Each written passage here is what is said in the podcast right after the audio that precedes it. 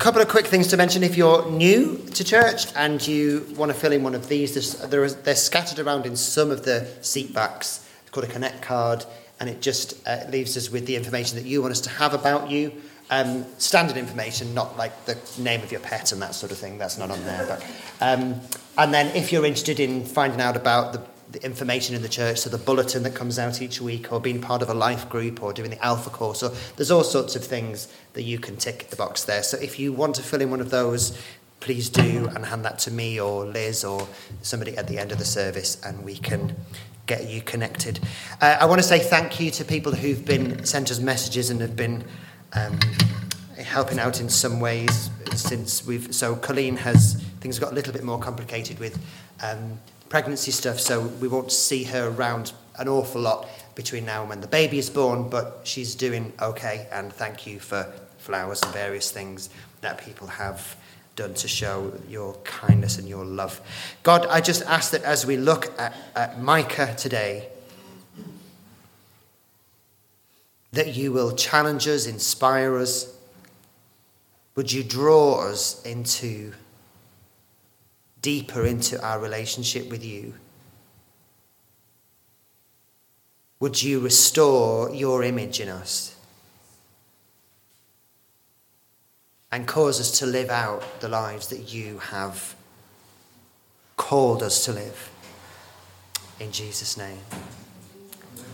Amen. So, uh, good morning. And if you're listening on podcast, I just wanted to mention actually an interesting little fact. So, um, if you uh, have ever heard one of the sermons on the new podcasts. We stopped doing the video broadcasts in the summer and we started doing a podcast. Uh, and we currently have regular listeners in Leicester, Reading, Clubmore, wherever that is, High Wycombe, Manchester, Newbury, Ashford, Tadley, Croydon, Thatcham, Keighley, Hatfield, Richmond, Widnes, and Notting Hill. And 11 of the 50 states.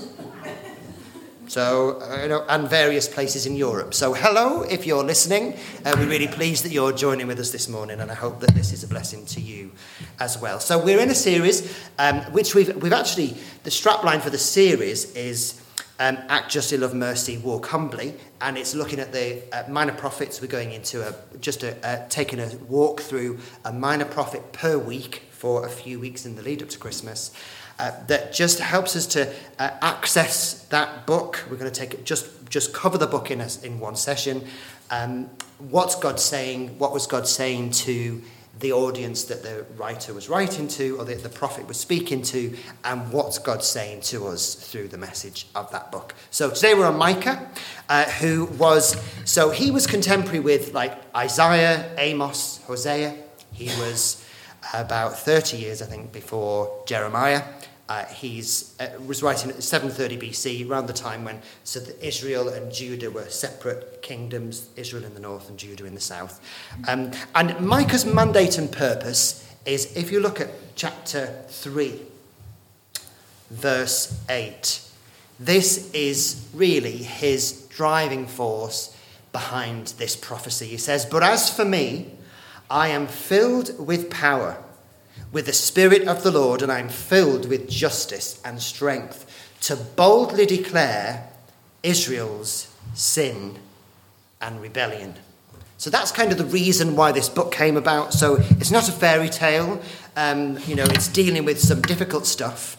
And Micah's filled with the Spirit of God to actually bring a challenge to the behavior of God's people at the time. So let's have a look. What, let's have a look at the context, uh, and just to let you know as well, the flow of the book, similar to a lot of the prophetic books, where you've got this. Um, identification of the problem, the sin of God's people, the consequences, the punishment that's going to come about because of that, the heart of God in it all for righteousness, and the promise of God of restoration and renewed relationship. So that's the kind of the pattern we go in and out, in and out, in and out. So we have moments of ah and moments of ah in throughout the book. It's like a parent with a child, you know, saying, "Listen, you're not too old to go over my knee, you know." right, you're going over my knee. right, let's have a cuddle. Kind of a thing. So here we go. What was the problem then? Who was his audience and why was God needing to bring correction. So we're going to do a fair bit of flitting about, so there'll be a, quite a few bits where the verses will appear, hopefully behind me, and uh, let's just go for it. What was the problem? Here we go. Attention, let all the people of the world listen. Let the earth and everything in it hear. The sovereign Lord is making accusations against you. The Lord speaks from his holy temple Look, the Lord is coming. He leaves his throne in heaven and he tramples the heights of the earth. The mountains melt beneath his feet and flow into the valleys like wax in a fire, like water pouring down a hill. And why is this happening? Because of the rebellion of Israel. Chapter 3 verses 9 to 11.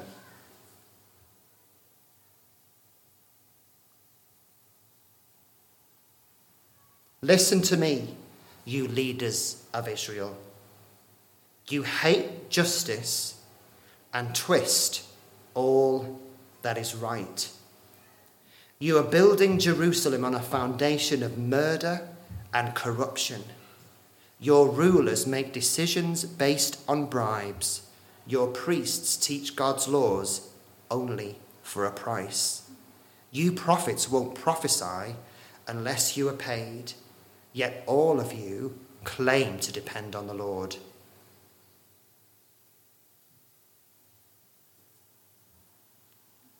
Leaders behaving in a corrupt way. Do you know, years ago I worked in local authority and I remember the arduous process of having to fill in various forms and uh, because I'd been given a box or like a, a tin of Cadbury's roses and uh, I was involved in uh, where houses get built and what communities look like and where we build community facilities and where the roads are going to be and what sort of provision is is poured into a particular community.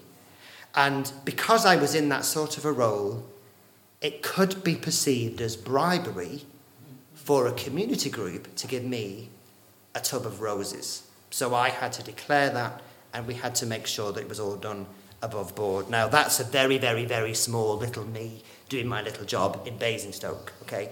Um, but the idea that uh, the avoidance of corruption and skullduggery in leadership is massively important. You don't just have to avoid evil, you have to avoid the appearance or the possibility of evil going on. And so, obviously, within this context, and you might be able to think of some examples from today's society where leaders are behaving in a corrupt manner, where they say one thing and do another. You look a bit bemused there. can't, can't think of anyone um, who would behave that way. Um, and God's speaking into that and saying it is unacceptable for people in leadership, particularly for the, for the government, for the, those in leadership of God's people, to behave in, in that sort of a corrupt way. Um, another issue that he was tackling was, I've called it prophets for profit. Um, so people who were prophesying and doing stuff to tickle people's ears to make them feel better and taking money for it. So here is so suppose a prophet full of lies would say to you, I'll preach to you the joys of wine and alcohol. That's just the kind of prophet you would like.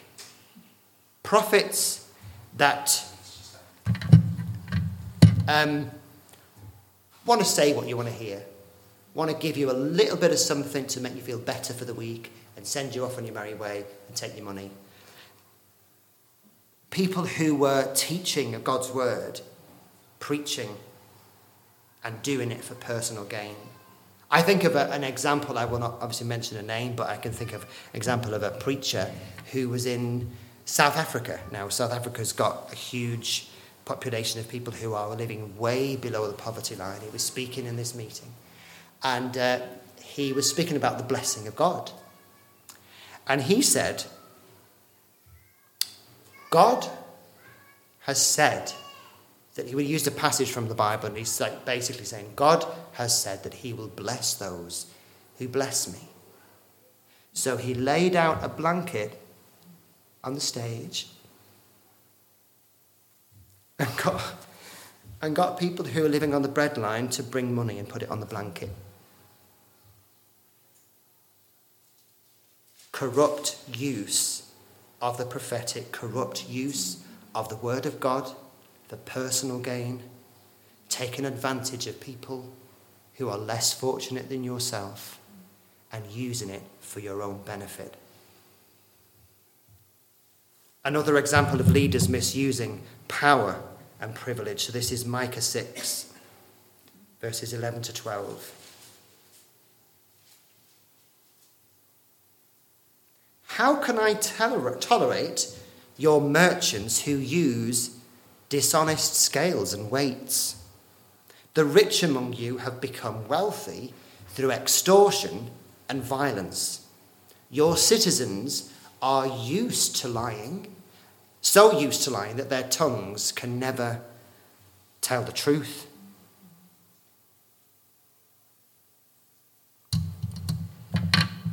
Now, why was God so frustrated with all of this? There's loads of examples of this. I've just picked out a few of the behavior that was going on, of no authenticity in leadership, leaders misusing their position of power, their position of authority, their position of uh, influence for personal gain and to manipulate other people, to push other people down, to be able to step up over them into greater and greater success.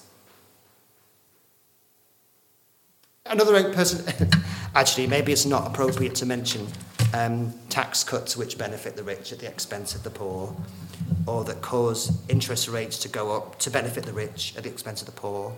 We won't go into that because I don't want to be political. However, I, I mean, if it's good enough for the IMF to make comment, I think it's okay for me to make comment as well. Leaders misusing their position to trample down the most vulnerable. And God has a heart for the vulnerable. He has a heart for the weak. He has a heart for the needy. And he cannot tolerate those who are in a position of privilege misusing that position of privilege at the expense of the most vulnerable or at the expense of anyone else. It, it, it can't stand it. And the biggest reason why, and this idea of idolatry and corruption in leadership, this idea of prophet for profit, is be- the fundamental thing is it's because it's against God's character. It's against his character. And so the consequences of that are he is going to come at God's people with punishment. So let's have a look at some of the punishment that Micah was warning about. So uh, Matthew, oh, sorry, Matthew, Micah chapter 1, verses 5 to 7. And why is this happening? Because of the rebellion of Israel. Yes, the sins of the whole nation. Who is to blame for Israel's rebellion? Samaria, its capital city. Where is the center of idolatry in Judah, in Jerusalem? Its capital. So I, the Lord, will make the city of Samaria a heap of ruins. Her streets will be ploughed up for planting vineyards. I will roll the stones of her walls into the valley below, exposing her foundations. All of her carved images will be smashed. All her sacred treasures will be burned. These things will be brought with money uh, to be uh, earned by her prostitution, and they will now be carried away to pay prostitutes elsewhere.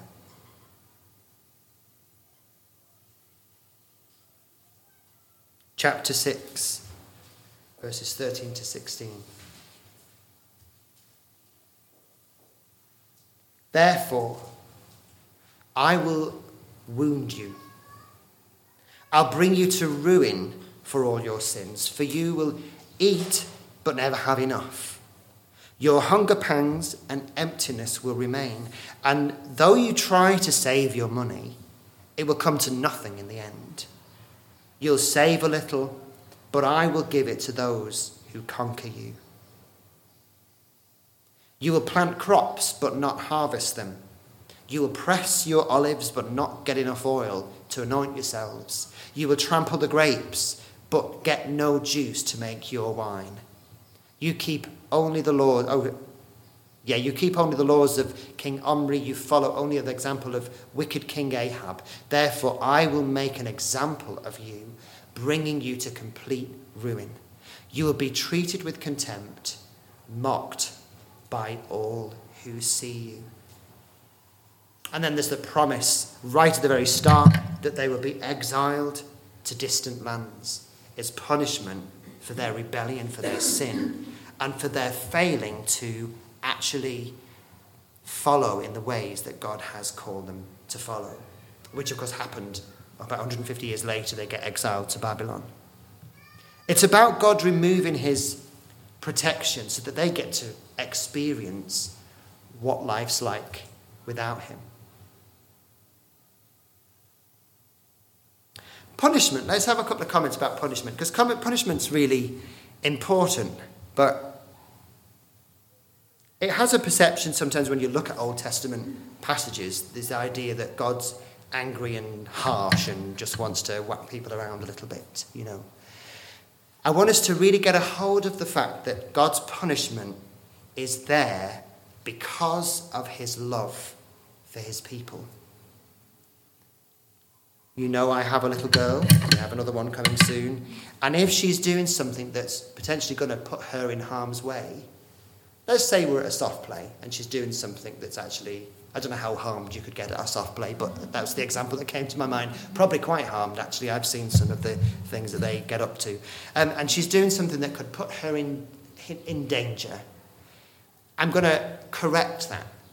And if she continues to do it, I'm going to correct it a little bit more strongly. And it may be that, okay, you've done it and I've said no. So then you've done it again, I've said no. That's it. You're coming out of the soft play and that's your punishment. You're not going back in. Um, it would be reckless and completely irresponsible of me to just allow her to do whatever she wants to do whenever she wants to do it.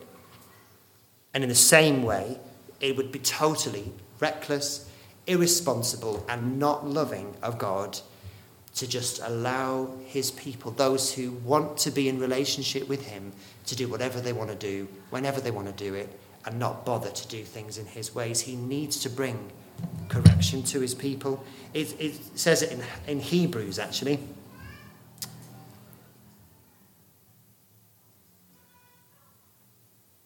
Totally lost where I am. Hebrews 12.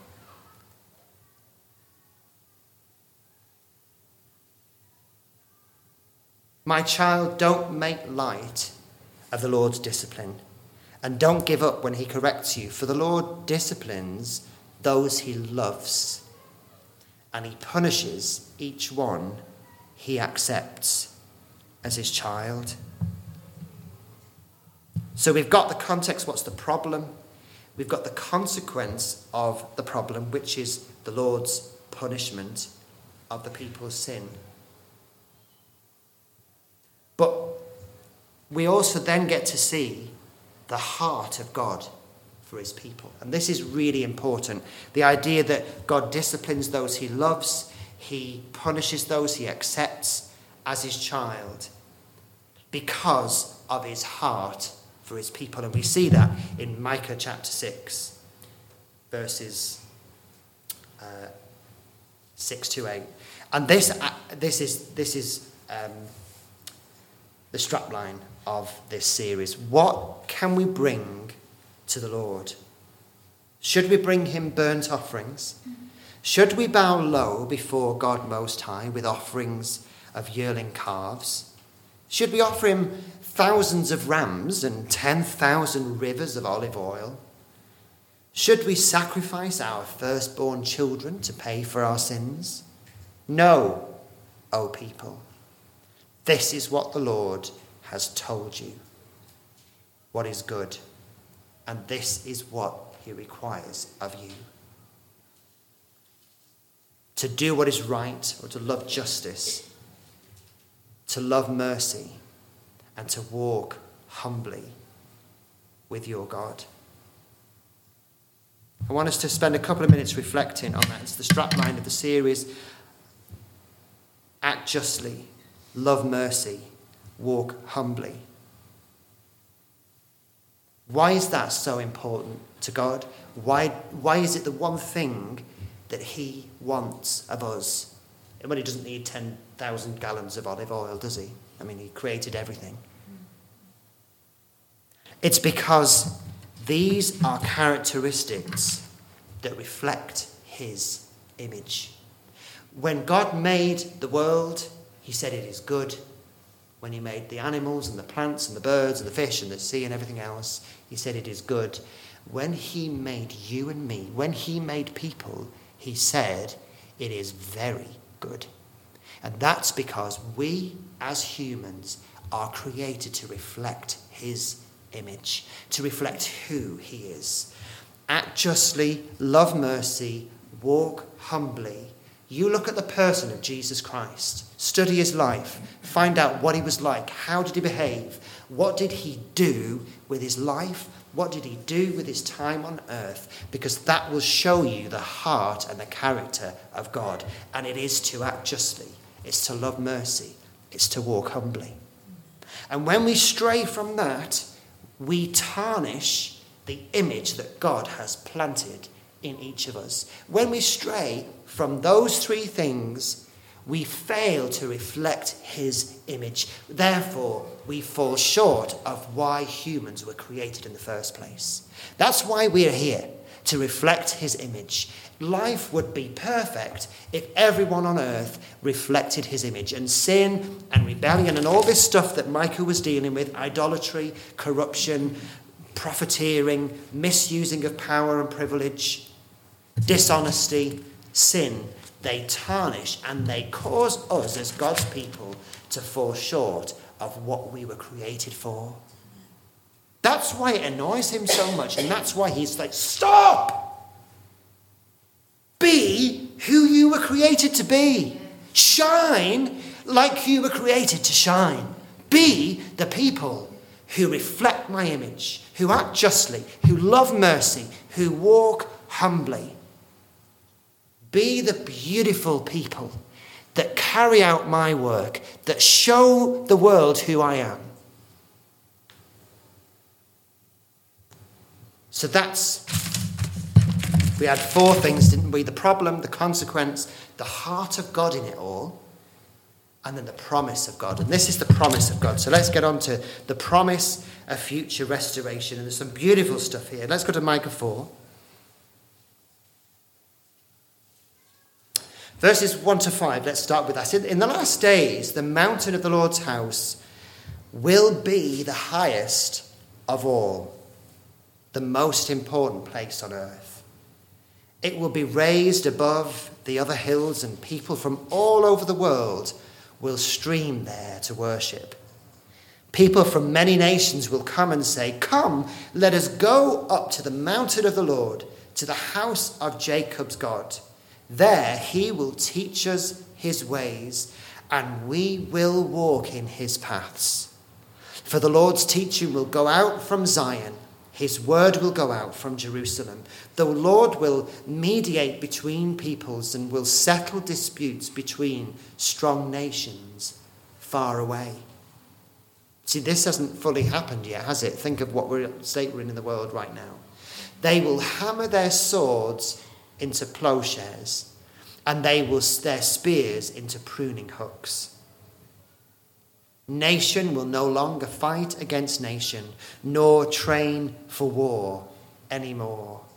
Everyone will live in peace and prosperity, enjoying their own grapevines and fig trees. Oh, we must get planting those. For there will be nothing to fear. The Lord of heaven's armies has made this promise.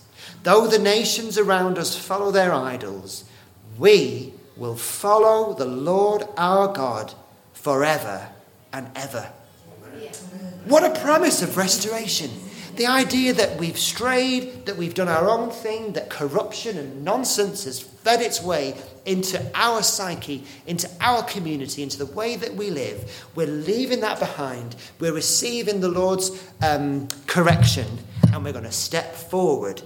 And that idea that we will follow the Lord our God forever and ever. And look at the beautiful, euphoric world that will come about when his people are following him in fullness. And then it says, In that coming day, says the Lord, I will gather those whose. Uh, this, this is about restoration from exile. You know, in, in chapter 1, verse 16, uh, he'd warned that there would be, the people would be taken into exile. And they were, they went off to Babylon um, in 586, I think it was. And he says here, I will gather those who are lame, those who have been exiles, and those whom I have filled with grief. Those who are weak will survive as a remnant. Those who were exiles will come to be a strong nation. Then I, the Lord, will rule from Jerusalem as their king forever. As for you, Jerusalem, the citadel of God's people, your royal might and power will come back to you again the kingship will be restored to my precious Jerusalem. You see, there's something applicable for all of us, but this obviously was written to Israel and Judah. There's something really special about God's calling upon and relationship with this nation. God was calling through Micah his people to step into the fullness of their calling. And their calling was from that people group, the whole world would be blessed. Think about the studies that we did in Galatians about the, the fact that the, the, the message of Christ was for the whole world, everyone, not just the Jewish people, not just those who had been following the law, but the whole world could walk in the blessing of relationship with God. And Israel was key within that plan of God because out of that nation Jesus would come and he would bring salvation to the whole world. So he's like, come on, guys, your calling is better than what you're currently living. Step up to the plate and be who I've called you to be. And now listen to this because this passage just is incredible. Hey, Jacob.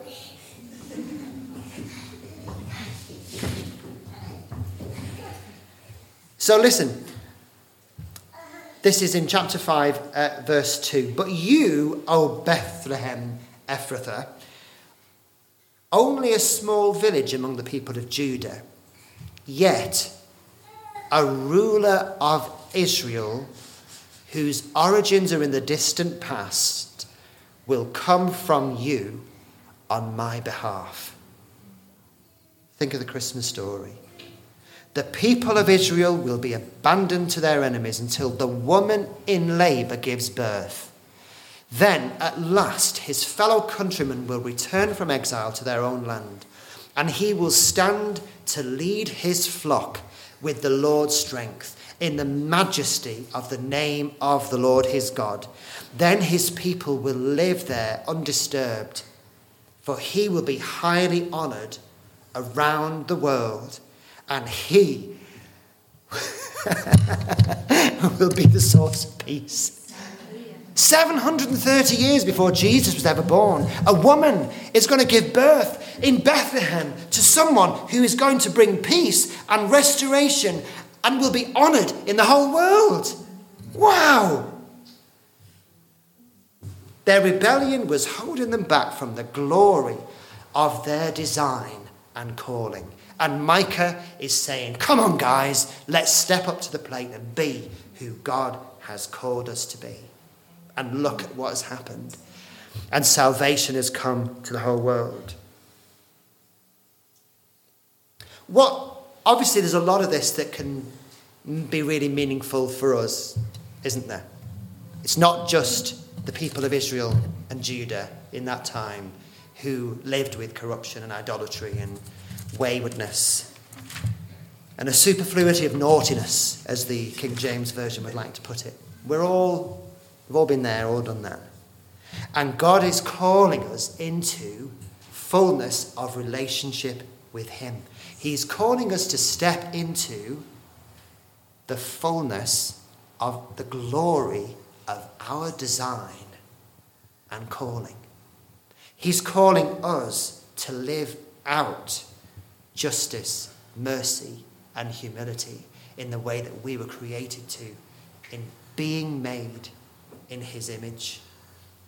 And you know, if we have a time of correction by God, a time of punishment, or we've been in a mess, or we've messed up, we've failed Him, I want us to just finish off by looking at the last two, three verses, bless you, of the book of Micah. Because this speaks of the character and the promises of God, who He is. And this is something for all of us. And I want us to really listen and, and recognize through this that we can trust God. We can trust Him in His dealings with us. We can trust Him with our lives. We can trust Him with our mess. Where is another God like you, who pardons the guilt of the remnant, overlooking the sins of his special people? You will not stay angry with your people forever because you delight in showing unfailing love. Once again, you will have compassion on us. You will trample our sins under your feet and throw them into the depths of the ocean. You will show us your faithfulness and unfailing love as you promised our ancestors Abraham and Jacob long ago. What a kind, righteous, gracious, compassionate, holy, amazing God we worship. And this morning, wherever you're at in your walk with Him, whatever sort of a week you've had, whatever sort of a year you're having, however you feel on the continuum between act justly, love mercy, walk humbly, and corruption, idolatry, misuse of power, and dishonesty, and all of that naughtiness.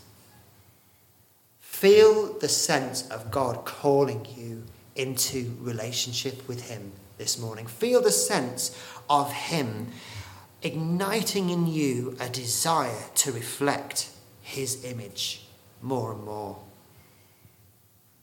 And can we stand together? We're going to have a, a few minutes of worship, and there's an opportunity to just respond to God. We'll stand for a moment quietly. And, oh, sorry, Pete. And I'm going to lead us in a prayer before we come into some sung worship. And let that lead us into a, a time of responding to God.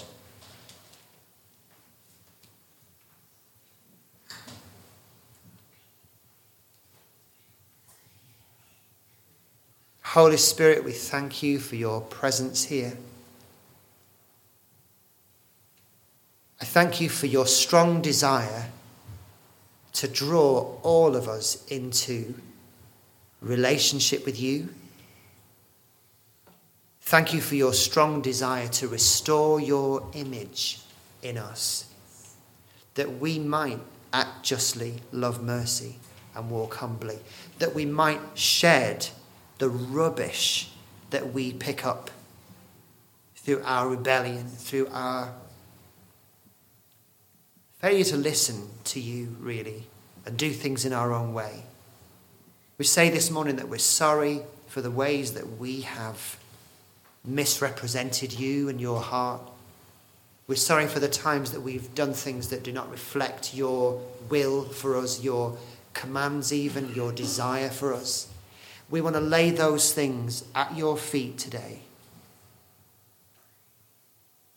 And I thank you, God, that we can trust you because you are faithful. You have unfailing love. You are kind and compassionate and gracious and ready to forgive and you call us into relationship because of the reason is you want your heart for us is righteousness your heart for us is restoration and relationship that we might reflect your glory And if there's stuff that you just need to lay at God's feet this morning as we worship, you can feel free to do that. Just have time uh, with Him. If you want prayer for anything, we're available to do that. You can either come up here or pray with the person next to you. But let's just allow God to minister to us in our hearts as we worship. Thank you. God bless.